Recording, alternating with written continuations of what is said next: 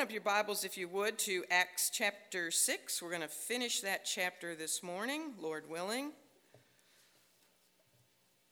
I am very pumped up on the study of Stephen. I told the ladies yesterday, to the horror of my daughter, who attends that study, that I had an announcement to make. And then I, I got everybody's attention when I said that, you know, I have an announcement to make. and then I told them that I had fallen in love this past week. You see my daughter's face. but I did. I really did. Uh, I have fallen in love with a man named Stephen. And I know that's a strange way to put it, but I, I, I just never have studied Stephen's life before. And I admire this man like almost none other. My favorite had always been, besides the Lord Jesus, my favorite Bible character had always been Daniel. Daniel. But poor Daniel, I think, has now been replaced. in my heart. no, I love them both. But Stephen is an amazing man. Amazing. Far beyond what I, most of the time we think of him as the first martyr of the church, but there is so much more to this man than just that. So we're going to look today, lesson number 17 in our study of the early church um, through the book of Acts, and we're going to be looking at the ministry of Stephen.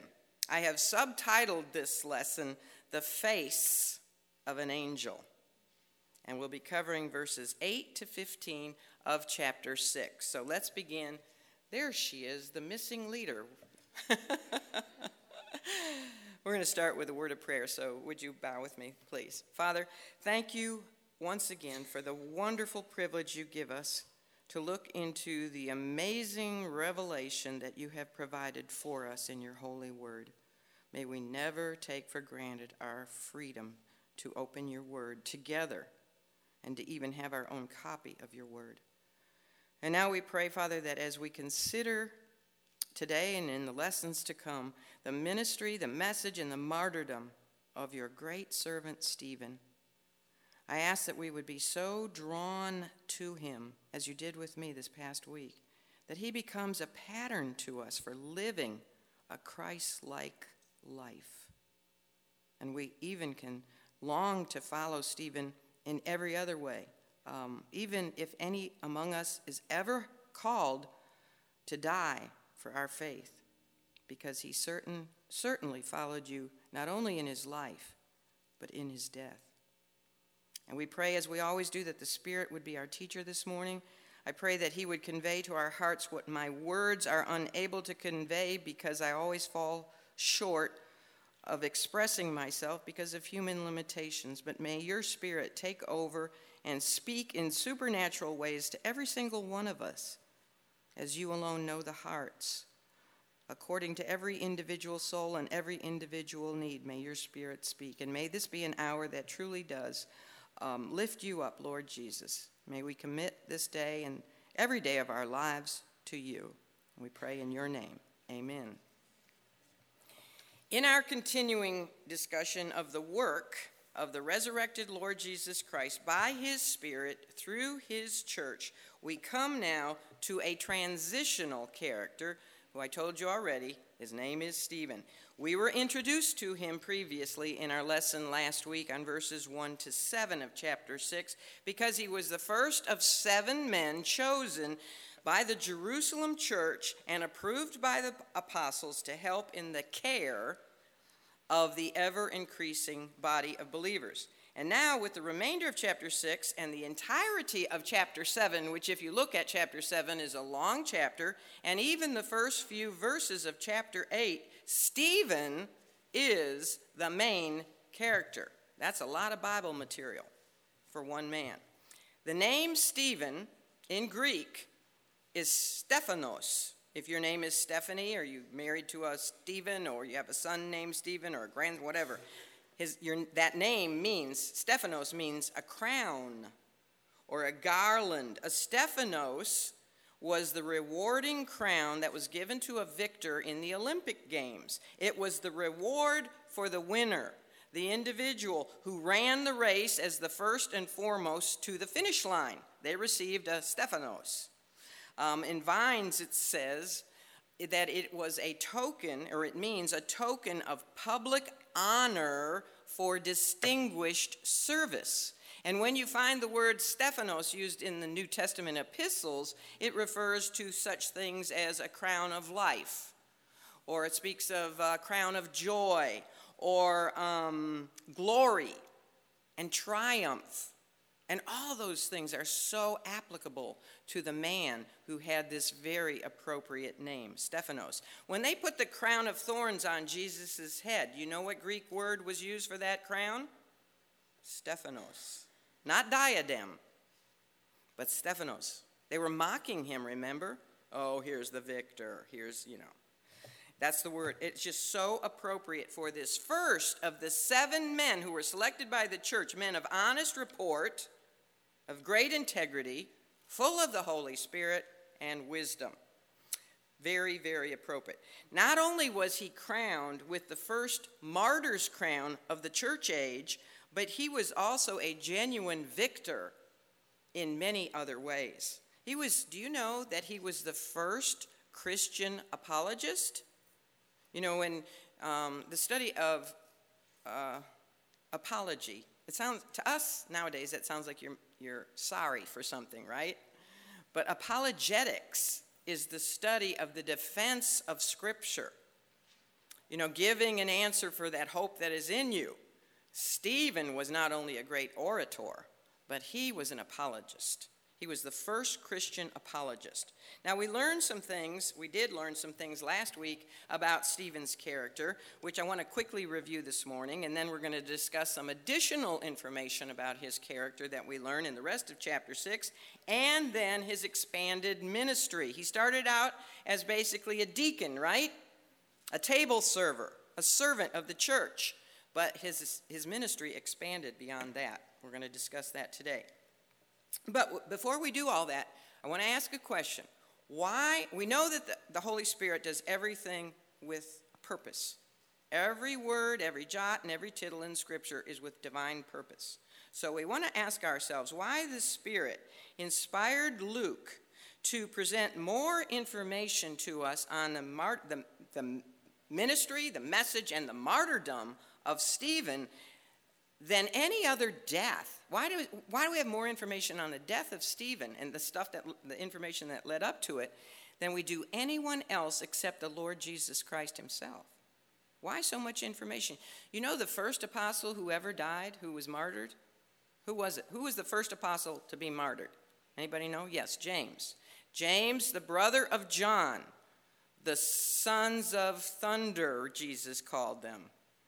I remember when my son was little, when my children were little, and we were playing Bible trivia, and my son got the question, What was the name of the father of James and John? And Chris just instantly said, I know that, Thunder. Very serious. He was totally serious about it.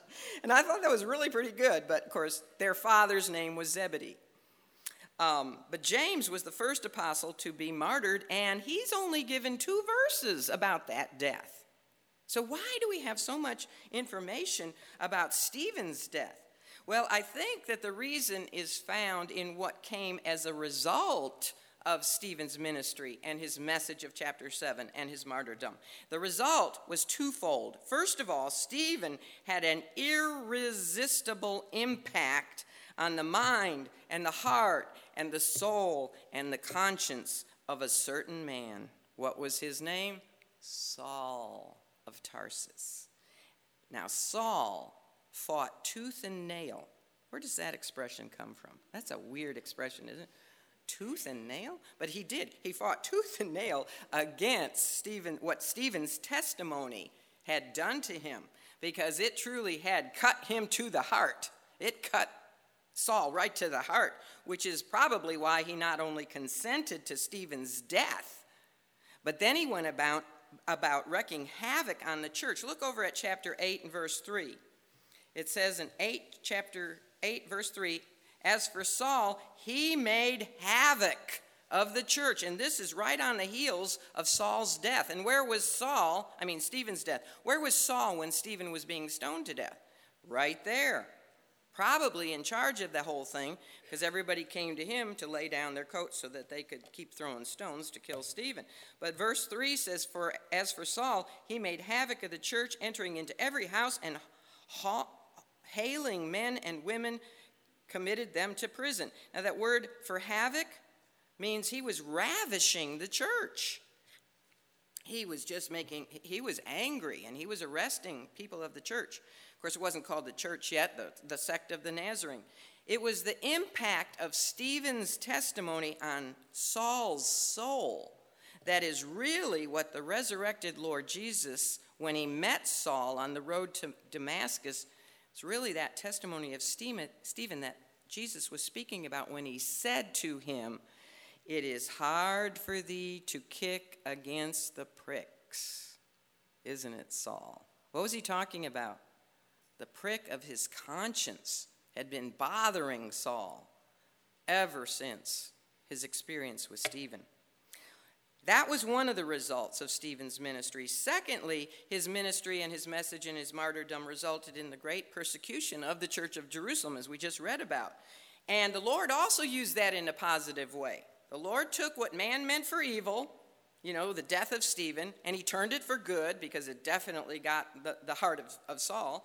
And then he also used it in a positive way to scatter his people, the body of believers, into the next two regions of the Great Commission of Acts 1 8. Remember, he said, you know, the Holy Spirit will come upon you and ye shall be my witnesses, starting where? Jerusalem. Well, and by now the church at Jerusalem is ready to burst. It's so big with people. And it's time for them to go on to where? Judea and Samaria, and then the uttermost parts of the, the earth. Look at verse 1 of chapter 8, if you're still over there. It says, And at that time there was a great persecution against the church, which was at Jerusalem, and they were scattered abroad throughout the regions of Judea and Samaria except the apostles. Now, the apostles still stayed in Jerusalem, but the rest of the church got scattered abroad, just like the Lord Jesus had wanted them to do, into Judea and Samaria, and then eventually the whole world. The death of Stephen gave the enemies of Christ, primarily the Sanhedrin Council, boldness, new boldness uh, to have an all out citywide persecution of the followers of Christ. Why? Well, because when they killed Stephen, when they stoned Stephen to death, guess what? The people did not rise up against them. Remember, they had Peter and John, and they would have done away with them, but they were fearful of the people because they were so popular with the people. Same thing after they beat the 12 apostles they would have done some harm, more harm to them, or kept them in prison forever if it wasn't for their fear of the people. But when they, when they stoned Stephen, the people did not rise up against the council, so that emboldened them. And then they really went after the Christians. They arrested them. You know, probably Saul was the, the chief honcho in all of this. They, they went into the homes of the, of the Christians and they hauled off men and women and e- either put them in prison or they beat them as they did with the apostles. They killed some of them. They took away their personal possessions. They confiscated their personal possessions. They, would, they prevented them from attending any of the synagogues. They de synagogued them. And that meant you couldn't educate your children and you couldn't um, have employment. And they also prevented them from going anymore into the temple. And that's where they were meeting as a body, right? In Solomon's porch of the temple. So that, you know, the Lord used that to then scatter the people of the church to take the gospel elsewhere. Look over, if you would, at Acts 11, verse 19. Here, Luke again tells us about the expansion of the church following the death of Stephen. He says in 11:19, "Now they which were scattered abroad upon the persecution that arose about Stephen, they traveled as far as Phoenice, which is Phoenicia and Cyprus and Antioch, preaching the word." So, the divine purpose for so much material on Stephen is to show us that his death was the trigger that really shot forth the gospel advance to other places in fulfillment of Christ's command, commission. for his church. The Lord took what men meant for evil, he's so good at doing this, took what men meant for evil against Stephen and against the church, and he used it for his own good purpose, which was to get the message of eternal life in him to the rest of the world. So, our outline consists of three parts. You should get it later on this afternoon. I was working on it all day yesterday, so um, I think you'll get it this afternoon. We're going to talk about the character of Stephen. We're going to talk about the corruption against Stephen and then the countenance of Stephen. I hope you don't have to leave early because the countenance of Stephen is the climax of the whole thing. Let's begin with the character of Stephen and look at verses 8 to 10 of chapter 6. I'm sorry, 6, starting at verse 8. And Stephen, full of faith and power, did great wonders and miracles among the people. Did you know that? Did you know Stephen could perform miracles? There it is. Verse 9. Now, this looks like a boring verse that if you're just reading through your Bible, you'd probably just skip over this verse and say, well, well whatever that's talking about. Not, doesn't sound very important, but it is. It is. It says, Then there arose. And you know, whenever there is an arising in the New Testament that isn't the arising of Jesus out of the tomb. Remember when Caiaphas rose up? It's usually about something ne- negative, you know, anger. It says there arose certain of the synagogue, which is called the synagogue of the Libertines and Cyrenians and Alexandrians and of them of Cilicia and of Asia. And that's not speaking of China, that Asia, but Asia Minor, where Turkey is today. And what were they doing? What were all these synagogues doing?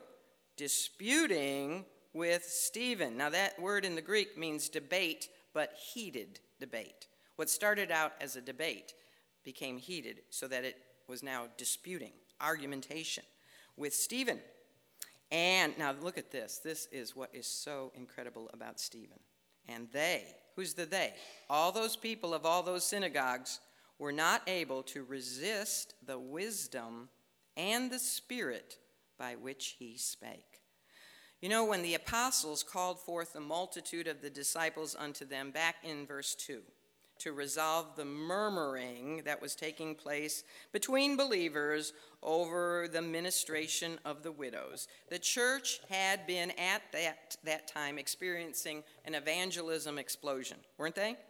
I mean, the church was just growing by leaps and bounds. A mild estimate is that at that time, and I'm talking now before the great company of priests were saved, that they estimate there were some 20 to 30,000, 20 to 30,000 souls saved in Jerusalem. That's a pretty big church. but not of course not all of those people stayed in the city, but many of them did. Especially, probably many of the men stayed in the city for a while in order to be discipled by the apostles and to learn as much as they could about Jesus before they returned to their homes. So, therefore, think of this it was from a vast multitude of male believers. I don't know how many thousands we would be talking about, but thousands of male believers that the church chose how many men? Only seven men they were to choose men of honest report, full of the Holy Spirit and wisdom. And the very first one on the list, and remember, this was a spirit filled church, other than the murmuring, it was, they were spirit filled. So we know when they made their choice, they, they made it by the Spirit's leading, and they chose men of the highest spiritual caliber. And who was the very first one on the list of men they chose? Stephen. And that right there just tells us a whole lot about his character. You know, the church did not get to choose her apostles, did she? She didn't get to choose them. She may not have chosen some of them, especially as they were before the resurrection. But when the church, and who chose the apostles, by the way? Remember, Jesus said, Ye have not chosen me, I have chosen you. He chose the apostles. But when the church was first able to choose men as their leaders to serve in the ministry with the apostles, their top pick, their top pick was Stephen. And as I said, that just right there tells us a lot. Um, you know, we actually know more about Stephen than we do most of the apostles. We do know more about him than most of the apostles. How much do you know about some of those guys? Thaddeus, Bartholomew. I'm not not very much. All right, something else very unique about Stephen is that he is the only deacon, quote unquote. He's not called a deacon. None of them are called deacons in that passage, but they're doing the work. Initially, they're doing the work of a deacon, serving. Um, but he's the only one in verse 5 with a further description given by Luke about his character. What does it tell us? That he was full of faith and of the Holy Spirit. Now, in the Bible, when it speaks of being filled, that's a reference to being utterly controlled by something, what's ever mentioned after it. I think it's over in Ephesians chapter 5. It talks about, uh, you know, if you're filled with wine, a drunkard is uh, under the influence of what? The alcohol. So it's being under the influence or utterly controlled by whatever is mentioned. So, Stephen, in Stephen's case, he was utterly under the control of what? Two things faith and the Spirit. And if you're going to be under the control of anything, that's those are the best two things to be under the control of your faith and the Holy Spirit. He was totally, let's start with faith, totally controlled by his faith. Now, all Christians, you know, without faith, it's impossible to please God, isn't it? So, all Christians have faith in God, the true God, Jehovah God, not some false God, true God. They also have faith in his Son, the Lord Jesus Christ, or they wouldn't be Christians. Now, a lot of people call themselves Christians that, you know, aren't Christians, but I'm talking about true born again Christians have faith in God, they have faith in Jesus Christ, and they have faith in the Scripture. They should have faith in the Scripture. Sadly, many of them will pick and choose what they will believe, but we should have faith in the infallible Word of God. But most of us are also assailed with doubts, periodic spells of doubt, you know, kind of waver sometimes in our faith. Even John the Baptist had that problem, didn't he? And uh, so sometimes uh, we're, we're kind of like that man who cried out, Lord, I believe, but help thou my unbelief. We're like that a lot of the times. But this was not the case with Stephen, ever.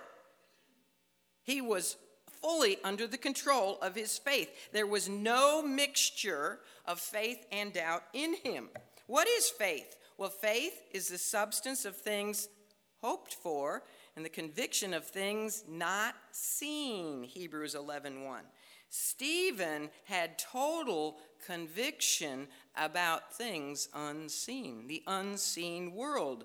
He couldn't see it, but he knew it was true.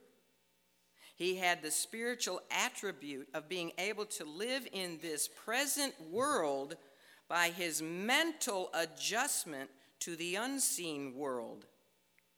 In other words, he lived the present in light of eternity. And that's how we're to be living too, isn't it? And, and if we really were under the control of our faith, that's how we would be living each and every single day of our lives.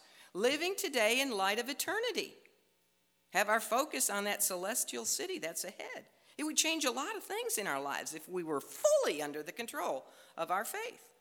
He didn't walk by the sight of this world, he walked by his steady faith in the next world. And from his sermon of chapter 7, we're going to learn that he absolutely, positively had no doubt about it whatsoever that God was sovereign, that, that God was in, in absolute control of history, that it is his story. And assured of that truth, Stephen knew that God, you know, if God is in control of history, which he is, and he knows the end from the beginning, um, then Stephen understood that that meant God was also ruling over the circumstances of his own life. And isn't that true for us? Do you believe God is sovereign? Well, then, do you believe he's in utter control over your own life? That there are no accidents with him? He committed, Stephen committed himself to do what God, God had called him to do. Totally committed to that. And that included declaring what he knew to be true. And he left the consequences to speaking the truth to the, even the enemies of Christ. He left the consequences of that totally in God's hands.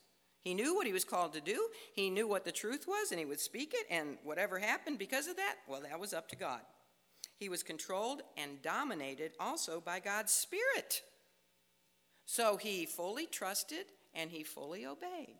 And isn't that the key to the whole Christian life? Trust and obey, for there's no other way to be happy in Jesus than to trust and obey. Well, Stephen, because he was full of faith, um, verse 8 repeats that, that he was full of faith. He was also full of God's favor. If you're full of faith and full of the Holy Spirit, you're also full of God's grace.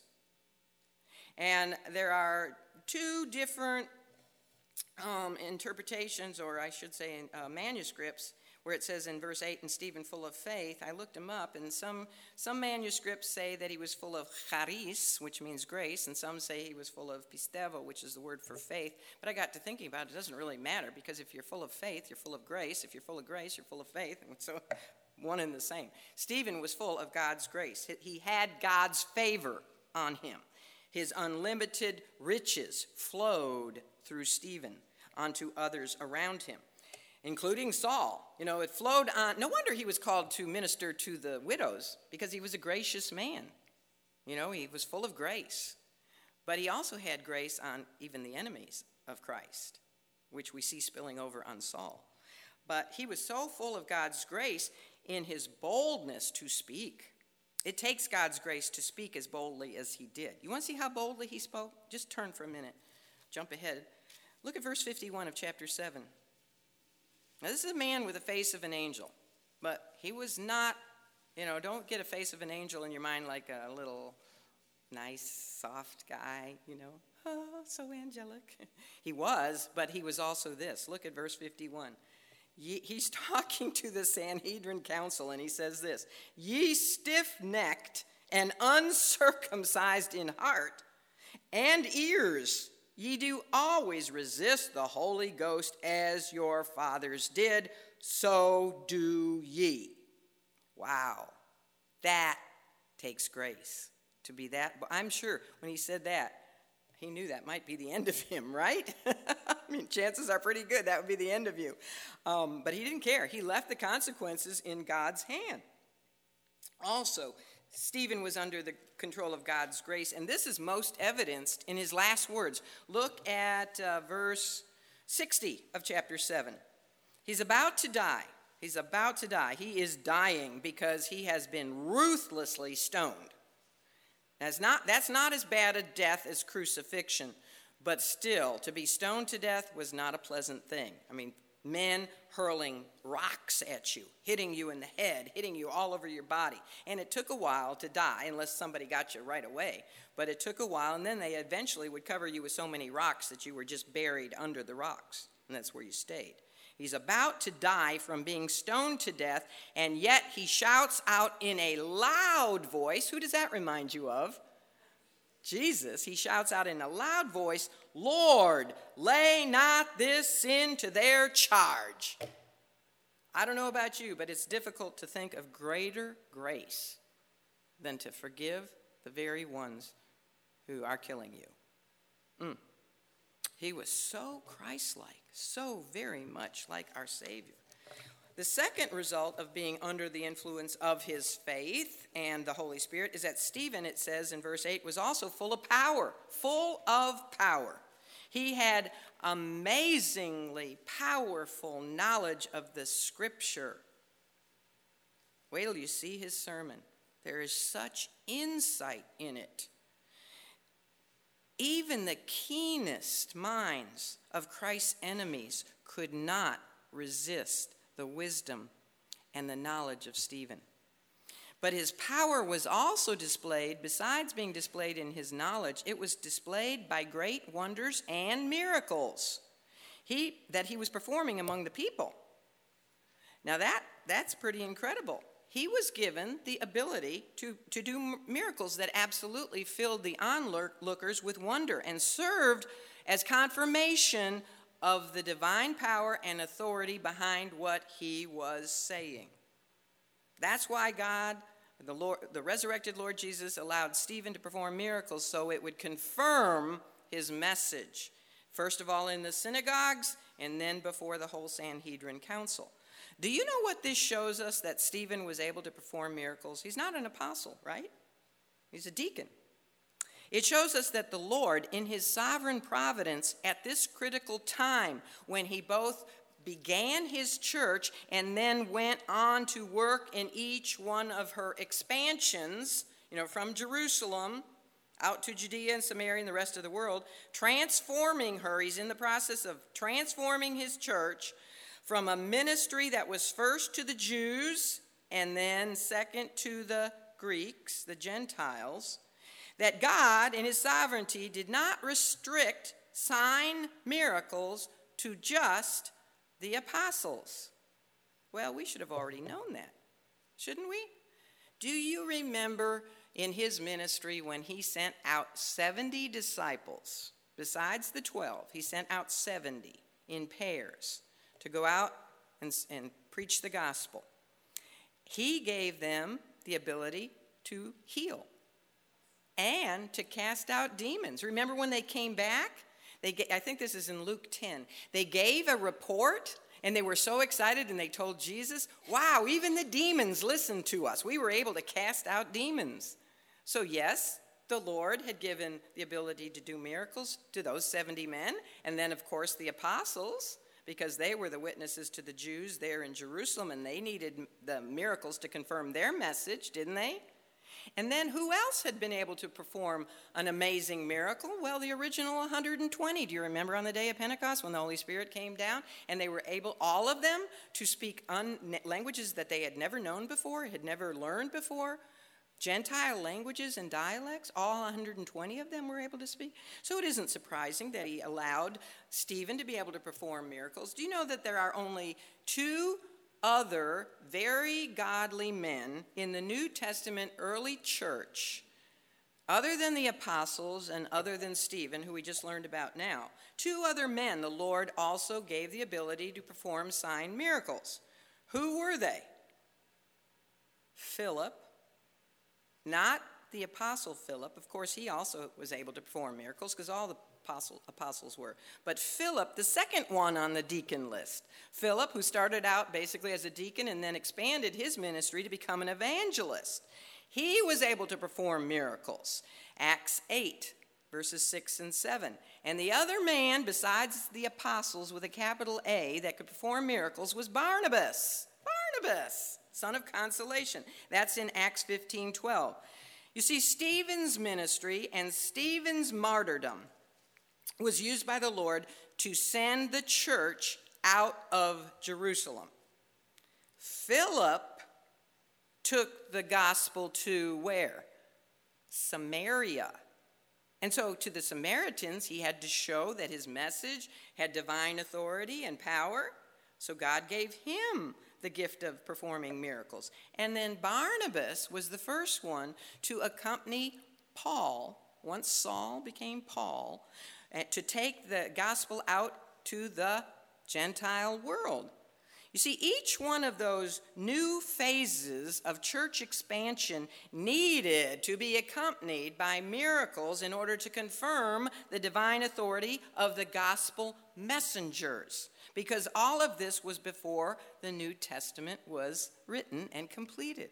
So they didn't have the New Testament to point to and confirm their message. So they God gave them powers. Plus, you know what? You cannot put God in a box, can you? Some people try, but he doesn't fit very well in a box. Now, so far, we know that Peter, Peter has been the main person giving testimony of Christ to Israel. In every sermon and every chapter so far, he did the main speaking. Now, sometimes the others were speaking with him, you know, but he was the main speaker. Peter was a Hebrew Jew. He was born and lived his whole life in the land of Israel, so they're called Hebrew Jews. And he was commissioned to be the apostle to the circumcised, to the Jews, as were the other apostles. But the testimony, except Paul, but the testimony of Peter is beginning to wind down in the book of Acts, while the testimony of Paul to the Gentiles is about to begin unfolding. It was a transitional time in church history. Actually, Stephen's message to the Sanhedrin Council is going to be like their last witness. And what do they do with their last witness? They stone him to death. So that's kind of like sealing their doom. So it just like Peter is winding down, things are winding down with Israel. And things are beginning to start to happen with Paul and also with the Gentile world. So, right now, we're in a transitional time when we're speaking about Peter. I mean, uh, Stephen. Peter begins to fade from the record in the book of Acts once Paul is saved. Now, we're going to read a little bit more about Peter in a few more chapters, but Paul begins to dominate from Acts chapter 13 to the rest of the book, all the way to chapter 28. So you got Peter, the first part of Acts, and you've got Paul, the last part of Acts, Peter to Israel, first part, Paul to the Gentile world, second part of Acts, and who is the bridge in between? Stephen. Stephen, it is so perfect. I forgot to tell you when I was talking about the 70. I was reading a whole lot of stuff this past week, and I learned that tradition, now you can't always trust what tradition tells us, but sometimes what tradition says gives you a little bit of more information to think about, at least, okay? But tradition says that Stephen was one of the original 70. One of the 70 that Jesus sent out in pairs and had given the miracle you know, gifts. And if that is true, then Stephen knew Jesus even in the flesh and heard a lot of Jesus' messages, and he got it. He got a lot because now remember, he is a Gentile Jew. And he wasn't as narrowly focused as the apostles who were all Hebrew Jews, and he got it. He got, if that's true, either way, he got it more than the apostles did. It took them years to understand what Stephen got right away. He was brilliant. He was kind of like the, the um, parallel with Meth- Methany, Mary of Bethany.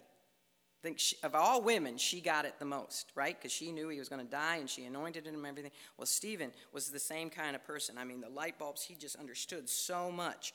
But Peter ministered to the Jewish people in Jerusalem, Paul ministered to Gentiles in Gentile lands, but Stephen ministered to Jewish people from Gentile lands, the Grecian Jews of the diaspora.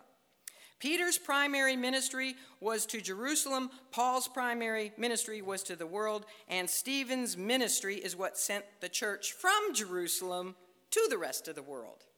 And by the way, Stephen knew both of those fellows. He knew Peter. You know what? He knew Peter, and he knew all the apostles.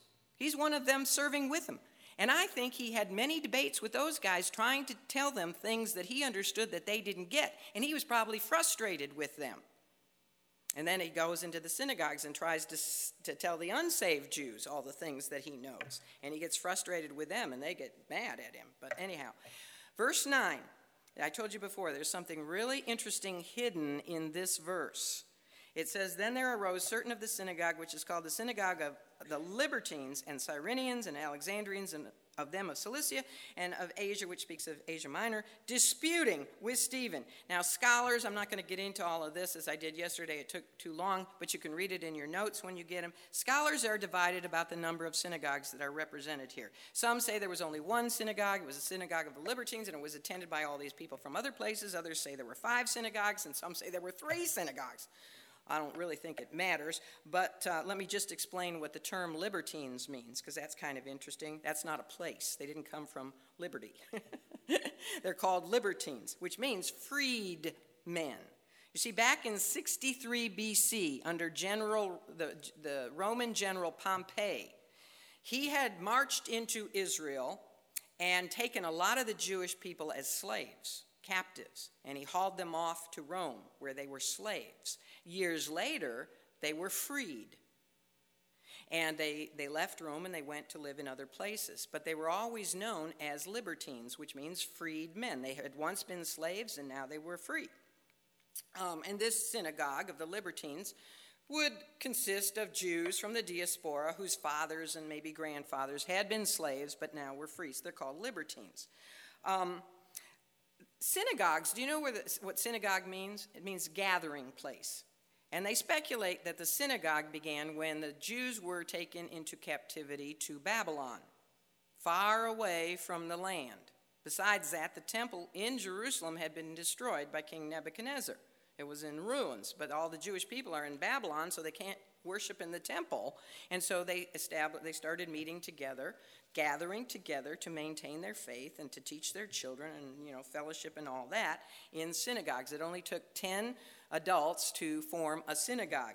Interestingly, I found out that according to the Jewish Talmud, at this time of the, of the early church, do you know how many synagogues there were just in Jerusalem? 480. And you thought the church and Walgreens was the only two things that had a problem being on every corner. 480 synagogues in one city? That's a lot. You see, um, the Grecian Jews that lived in the diaspora and spoke, you know, their mother tongue was not Hebrew. When they came to Jerusalem for the feasts or if they came to Jerusalem to visit relatives, or they came there for business purposes, or sent their, their sons there in order to, you know, from the age of 12 on to be educated by a rabbi, sit at the feet of Gamaliel or something like that. They had, they would have their own synagogue so that their people from, let's say you're from, uh, uh, Alexandria, Egypt, which had a great big, huge Jewish population, and every time you went to, to uh, Jerusalem, you wanted to meet with other people from Alexandria because they spoke your mother tongue. That makes sense, doesn't it? So that's why they had so many different synagogues in Jerusalem. Well, Stephen, who was a Grecian Jew himself, or not, we don't know where Stephen grew up. I don't know what country he came from, but he was a Grecian Jew. He was a Greek speaking, also Hebrew speaking Jew, but he was from one of the Gentile lands. He went to the synagogues of Acts 9 6 in order to present evidence for faith in Jesus as Messiah and Lord. And in doing this, he was a forerunner of Paul. Because isn't that exactly what Paul would do? In every city Paul visited, he would head straight to the local synagogue and he would attempt to reason with the Jew the Greek Jews of that synagogue. He would attempt to reason with them about Jesus, showing them from the Old Testament scripture why Jesus really was their Messiah. Who did Paul learn that technique from to go to the synagogues? Stephen. That's what Stephen is doing here, going to the synagogues, the Greek speaking synagogues, and speaking to the people, debating with the people about why Jesus is their Messiah. And Stephen learned it from who? Jesus, exactly. Where did Jesus go? Remember when he was in his hometown of Nazareth? Where, where was he? Went to the synagogue. And in the synagogue services, there was a time when they would allow a visiting rabbi or teacher to stand up, read a passage of scripture, and then expound on it a little bit. They allowed that. That would be total chaos if we did that in our churches, wouldn't it? Okay, anybody here want to say something? Oh boy, that could get you in some trouble. But that's what they would do. Remember, Jesus stood up in his synagogue and he read from Isaiah and he said, This day has this been fulfilled in your, in your sight? And they wanted to stone him to death. Um, so Paul learned that technique from Stephen. Stephen learned that technique from Jesus. From Stephen, um, of course, he was filled and he was led by the Holy Spirit, so this was the right thing to do for him to go into those synagogues. He was so full of faith, confident faith, and the Spirit, and grace, and power, and wisdom, and courage that he single handedly went right up against the whole Jewish religious system to debate it for Christ. And he was persistent in doing that. How do I know? Well, look at verse 13. When his false accusers are accusing him, they say, This man ceaseth not to speak. He just kept it up. So you can add this attribute to his list of characteristics. He was persistent. He didn't stop speaking about Jesus in the synagogues. Now, regardless of how many synagogues there were, it appears that they collectively rose up together they had it. You know, they're going to all get together to dispute and debate against Stephen. So it was all of their Greek speaking Jewish scholars against one man, Stephen. Thus, those synagogues became the stage or they became the theater for the keenest and the brightest apologists of the Old Covenant to oppose the doctrine of those claiming a new covenant. And their man, their debater, was Stephen. Now, there is something most interesting to take into consideration with the mention of the Jerusalem synagogue of Cilicia. You notice that's mentioned in verse 9? The synagogue of the Cilicians. Do you know the name of the primary city of the Roman province of Cilicia? Does anybody know the primary city of Cilicia? Speak it out. Mm, you do know, but you don't know you know. the primary city of the province of Cilicia is Tarsus. Aha! I love to see the looks on your face when that happened. That's what happened to me last week. It was an aha moment. Guess who was born in Tarsus of Cilicia? Saul. And guess who was in Jerusalem at this very time of Stephen's debates with the scholars of the synagogue of Cilicia? We know Saul was there, no doubt about it. He's there when they stone Stephen to death. He's the one who, you know what, it actually says later on, and it's Paul's own words. He says that he was born in Tarsus, but he was raised in Jerusalem. I imagine his parents sent him to Jerusalem after his bar mitzvah, and there he sat since 12 years of age on to sit at the feet of Gamaliel. So he was from Cilicia, and he was in Jerusalem at this time, and you know he would have, when he went to synagogue, which synagogue would he have gone to? The one of his own, own hometown, Cilicia. The brainiest, the most zealous Greek and Hebrew and Latin and Aramaic speaking young Jewish man Gamaliel had ever had as a student was there, and his name was Saul of Tarsus. Tradition also says, whether this is true or not, I don't know, but it sure makes it interesting, that Stephen was a student of Gamaliel. Hmm, if that's true, Saul and Stephen had known each other for a long time. And then Stephen turned traitor, didn't he? He became a believer in Christ. There's every reason, and every commentary I read agreed with this. There is every reason to believe that Saul was engaged in the heated debates with Stephen but Pharisee Saul of Tarsus, and he was a Pharisee. He was even the son of a Pharisee. Pharisee Saul of Tarsus of Cilicia, son of a Pharisee, meticulous observer of the law and the traditions of Judaism, student of the famous Gamaliel, was no match for the spirit filled Christian table server named Stephen.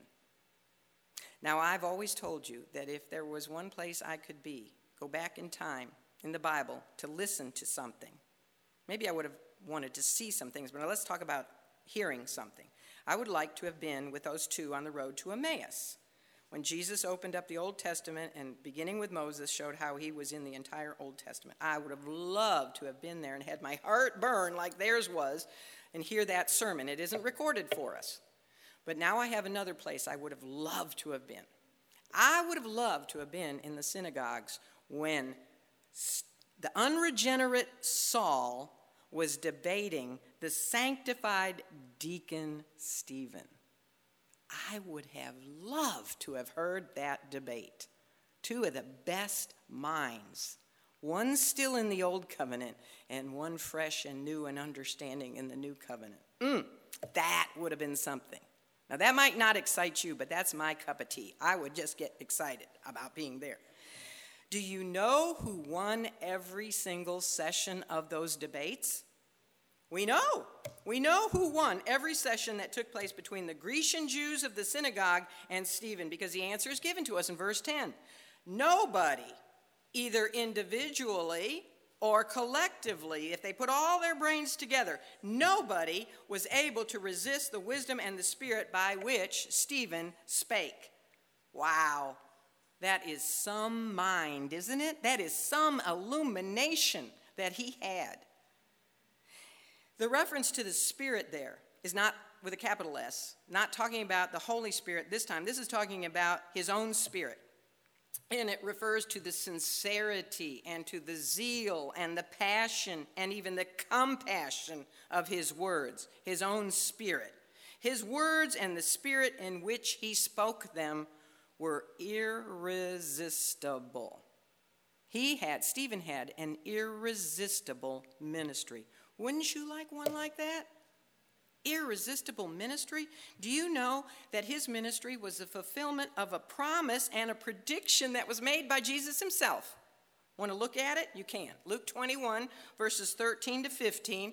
Jesus was speaking to his followers, and he told them that when they were persecuted, and when they were delivered to the synagogues, and to prison, and when they were brought before rulers for his name's sake, um, and they were given an opportunity to be a testimony for Christ, he told them that they were not to be unsettled in their hearts what does that mean?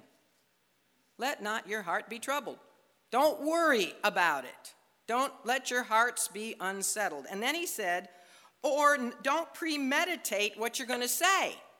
I do that. I don't know why I do that all the time, but I think, what would I say if uh, I was about to be beheaded or something, and my final words was going to be like Joan of Arc and burned at the stake, you know? What would I say? well, I shouldn't be worried about what I was going to say.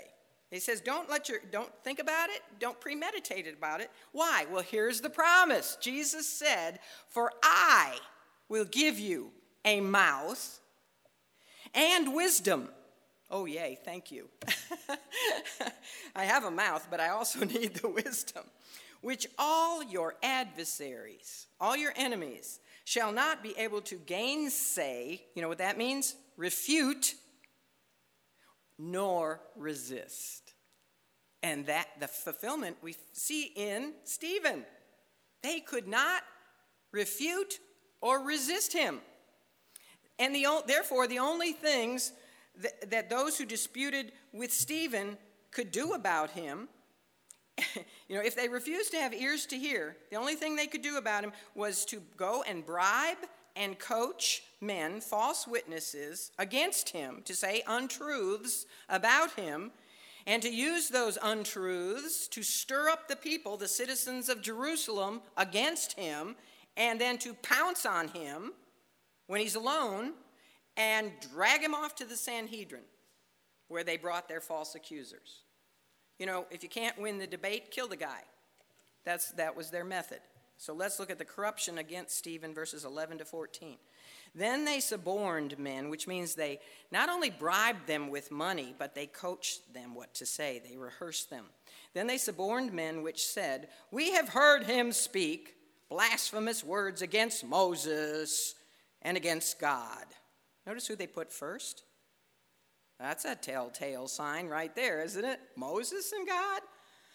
And they stirred up the people and the elders and scribes and came upon him and caught him. That means violently seized him and brought him to the council and set up false witnesses which said, This man ceaseth not to speak blasphemous words against this holy place. What are they talking about? The temple and the law, the law of Moses. For we have heard him say that this Jesus of Nazareth, you can just hear there to scorn this of Nazareth, you know, that nasty, despicable Nazareth. We've heard him say that this Jesus of Nazareth shall destroy this place. What place? The temple. And shall change the customs which Moses delivered us. Okay, what does this remind you of? It's kind of like Calvary all over again, isn't it? The treatment of Jesus, I mean, Stephen, by his own people is very similar to the treatment of the Jews against Jesus. The people of the Grecian Jewish synagogues, upset that they could not defeat Stephen fairly with Scripture, decided to defeat him unfairly. They suborned, they secretly induced men to say things, and you can pay men to just say about anything, right? Nothing has changed. You can do that today, you could do it back then. So they induced men with money to say things about Stephen that they knew would stir up the citizens of Jerusalem, exactly like they had done with Jesus. It is always so fascinating to me to see how fickle people can be. How fickle people can be. You know, on Sunday, remember the people were waving their, their um, palm branches and saying Hosanna as Jesus was rise, riding into Jerusalem? And on Thursday, what are they saying? Crucify him, crucify him. Well, same thing here. Remember, the people in the city of Jerusalem had magnified the members of the church, the sect of the Nazarene. They lifted them up, they held them in high esteem, even those who durst not join with them because they had such great fear of the Lord, seeing what he had done to Ananias and Sapphira. And yet they magnified the people. They saw their unity and their sincere love and their sharing of their possessions, and they held them in high esteem. And they were even bringing in their sick, laying them in the streets to be healed, even hoping that Peter's shadow might give some beneficial influence for somebody. But now, these same people, the citizens of Jerusalem, just like that, they turn hostile when they hear the false message that Stephen was blaspheming Moses and God. It tells us how much the Jewish people thought about the law, right? Once the synagogue Jews had sufficiently worked up the people by saying, you know, St- these false witnesses saying that Stephen was against Moses and against the law, and he was, you know, talking about destroying the temple. Once they worked up the people, they got support from elders and scribes, and then they pounced on Stephen, got him when he was alone, didn't have a big crowd around him, and uh, they, they brought him to the Sanhedrin, where their coached false witnesses said that Stephen didn't cease to speak blasphemy against the temple. They accused him of, you know, blasphemy against Moses, blasphemy against God, blasphemy against the holy place, the temple, blasphemy against the law, and blasphemy against the customs of Moses. All those things. And uh, then they said, We heard him say that Jesus said that he would destroy this place and will change the customs that Moses delivered to us. You know, he's being charged with being a revolutionary and making radical statements against the temple, against God, against Moses, against the law. Now, this is another similarity, isn't it, to the treatment of Jesus? Because wasn't he also falsely accused of blaspheming God? When he said, I and my Father are one? Ah, blasphemy. When he called God Father and when he, you know, said basically, I'm the Son of God because he's my Father, have the same nature, they accused him of blasphemy. But did he blaspheme God? Really? Did he blaspheme God? No, because what he said was true. And I'm sure Stephen went into these uh, Greek speaking synagogues and said the same thing Jesus is the Son of God. And so they accused him of blasphemy. But w- was he blaspheming God? No, he wasn't, because again, he was speaking the truth. Although the Lord was accused also of attacking Moses and being against Moses and the Mosaic law. Was that true? No, remember right away in the Sermon on the Mount, he said, I have not come to destroy the law, but to fulfill it. He never, ever, ever talked about Moses. He, he, he said Moses spoke about him. Actually, who gave the law to Moses? If you want to get right down to it, Jesus gave the law to Moses. It was the wrong interpretations of the law that Jesus corrected. You know, you have heard it said, but I say unto you, because they were always, you know, wrongly uh, interpreting the law. And then it was the so many additional do's and don'ts that they had added and the traditions they had added that he condemned. Remember all their uh, traditions, their, their laws about the Sabbath day? Just ridiculous. Absolutely ridiculous. Remember when the Lord was in the um, cornfield on the Sabbath and he allowed his disciples to pluck some of the corn and eat it? And the ubiquitous Pharisees were there. What were they doing in the cornfield? I don't know, but they were everywhere. And they said, Aha, you've broken the Sabbath. And you know what Jesus said? He said, There is one among you who is even greater than the temple. Oh my. But he never, he never blasphemed Moses. Since Stephen's accusers likewise said that he blasphemed Moses, we can be sure that he also went into those synagogues and he told the Jewish people that Jesus is the end of the law for righteousness to everyone that believeth. He, said he would have said that or something comparable to that. And you know who actually wrote those words later on? Saul, Paul. He would have told the Jews that he debated Jesus is the fulfillment of the law. Put your faith in him, and all the law is fulfilled in you, for you. They couldn't refute it. And it sounded like blasphemy to them. So, blaspheme. Lastly, Jesus never spoke against the temple. Actually, who was it that dishonored the temple?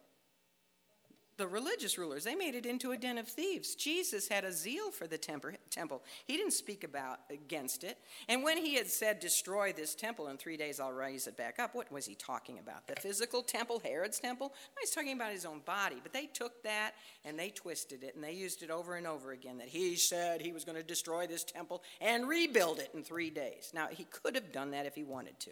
But that wasn't what he was saying. But if you really want to get down to the nitty-gritty, who did eventually destroy the temple. Uh, Uh, Jesus, the resurrected Lord Jesus, used the Romans under General Titus Vespasian to destroy the temple in 70 AD. God did that. The Lord did that. He destroyed the temple. He used his instruments to destroy the temple because the people were so stiff necked they never got it. That all that the temple prefigured was fulfilled in Christ. From the tabernacle on, it was all a picture. It was a figure of Christ. And all the rituals, all the sacrifices, all the ceremonies, all the feast days, all of that was over. The priesthood was over. That priest got that. Some of the priests got that, a great company of them. They knew they were out of a job, that the sacrifices were over because there had been a once for all perfect sacrifice offered. And the law was fulfilled. We don't have the law. Do we have to obey all the Old Testament ceremonial law? No. The moral law, yes, that continues, but the ceremonial law is over with because Jesus fulfilled it. Um, and Stephen got all that. You know, they say that actually Stephen understood in seed form what later on the author of the book of Hebrews, who was the book of Hebrews written to? Hebrews, the Jews. Stephen got in seed form what the author of Hebrews later fleshed out. He got all that, that the whole system was just a shadow. Am I really late? Okay, just a little bit. When my husband used to travel around the world with the Navy, and that's when I had three little ones, you know, three preschoolers, and he was gone all the time, et cetera, et cetera. But anyway, I had a picture of Frank, on, you know, next to my bed because I missed him so bad. He'd be gone for so long. You know, there was nobody to help me with the babies and the diapers and all that. But there was Frank's picture. Now, when Frank came home, did I need to just keep looking at Frank's picture? I mean, that would be silly when I had the reality right there with me. And that's what this was all about. They didn't need the pictures anymore. It was fulfilled. They had the reality, they had Jesus Christ. Well, more than any of the other apostles, Stephen had illumination regarding the ramifications of the new covenant. He was a Grecian Jewish Christian. So, you know what? That was an advantage. Where did he live? Where had he lived? Out in Gentile lands. So he didn't have the narrow focus about the land. You know, the Hebrew Jews, especially the Pharisees around Jerusalem, were so proud of the land that any Jew who didn't live in the land was defiling himself because he lived out with the Gentiles.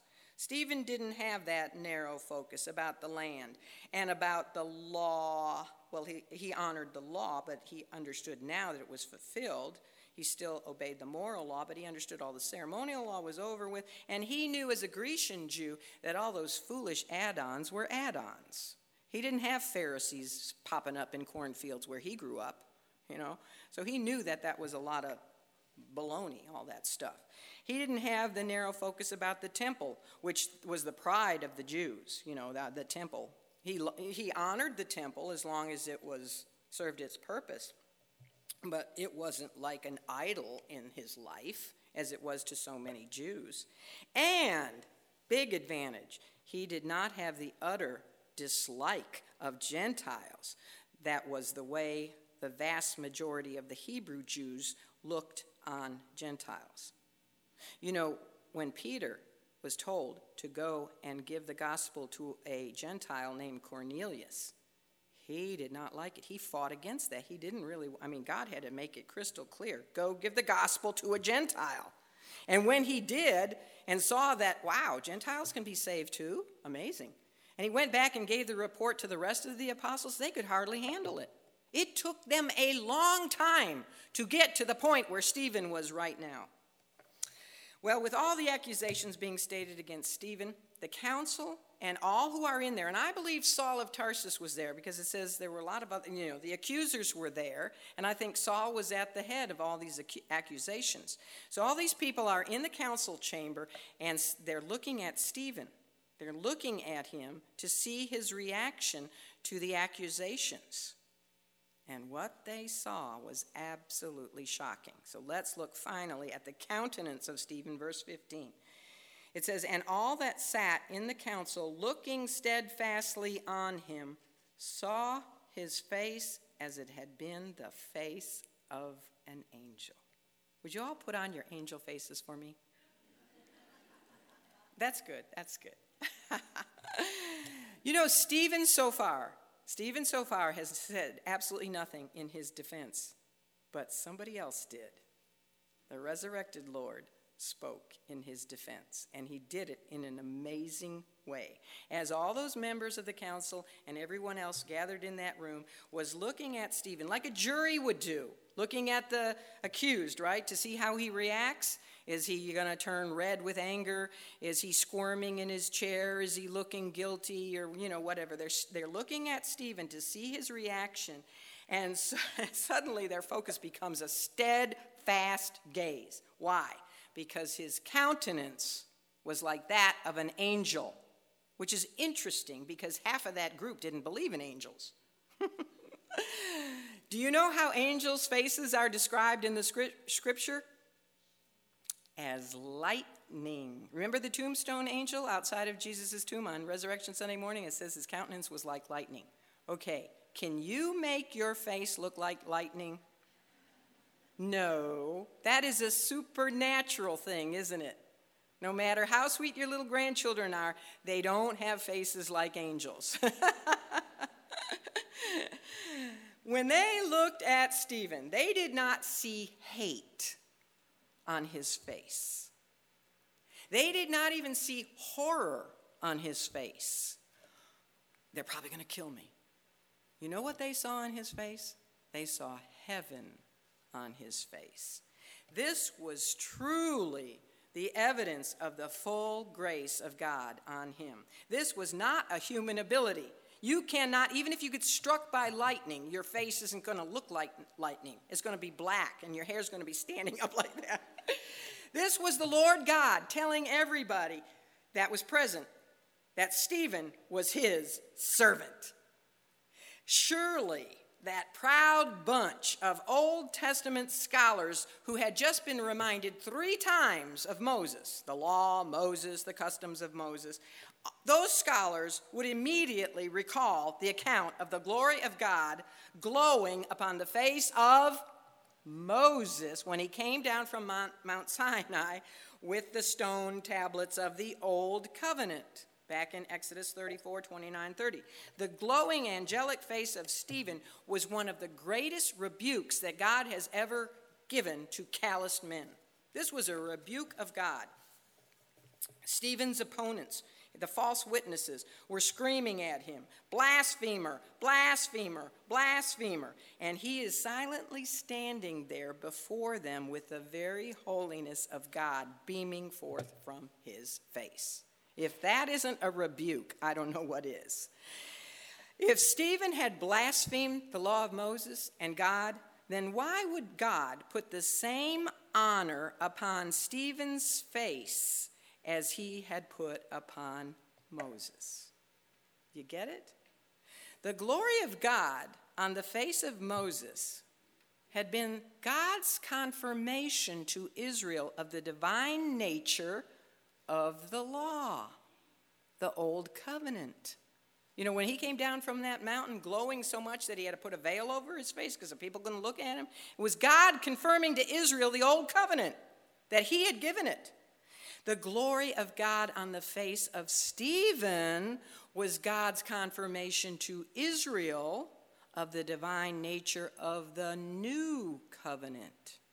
It was heaven's confirmation of everything that Stephen had declared in the synagogues, and it was God's confirmation of everything Stephen was about to say in chapter 7, which was the final witness to Israel by honoring Stephen as he had honored Moses.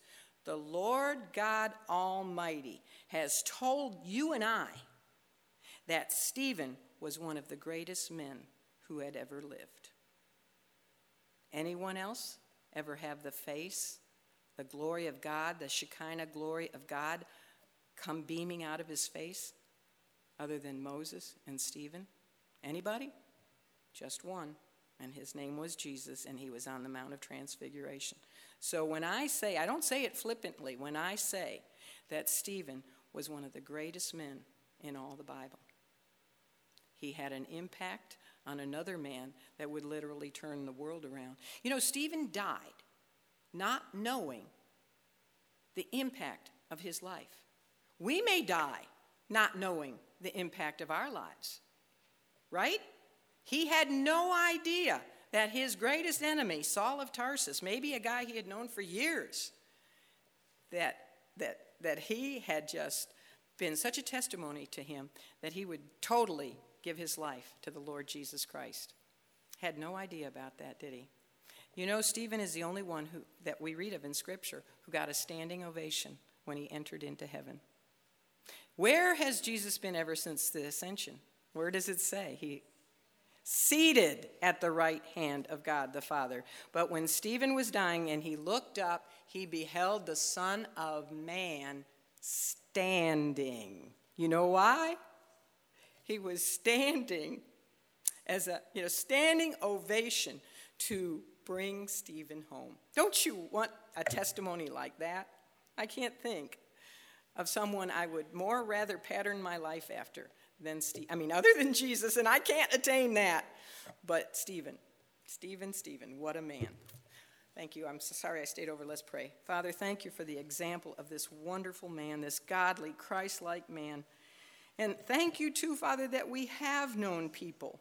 I know women in this room who have maintained this kind of steadfastness right into their senior years, women who have gone on before us, who have maintained their testimony to the very end. What an example they are to us. May we, Father, each of us in this room be people with an irresistible ministry to our community and to our lost friends and to our lost loved ones. Give us opportunities, Lord, to speak words of your Son that are your appeal, your wisdom, your words to lost people.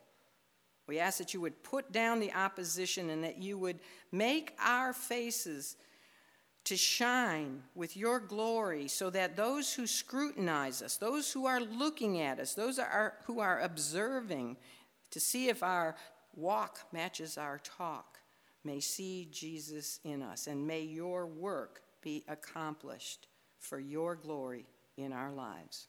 And we do pray in that blessed name of our Savior. Amen. God bless you.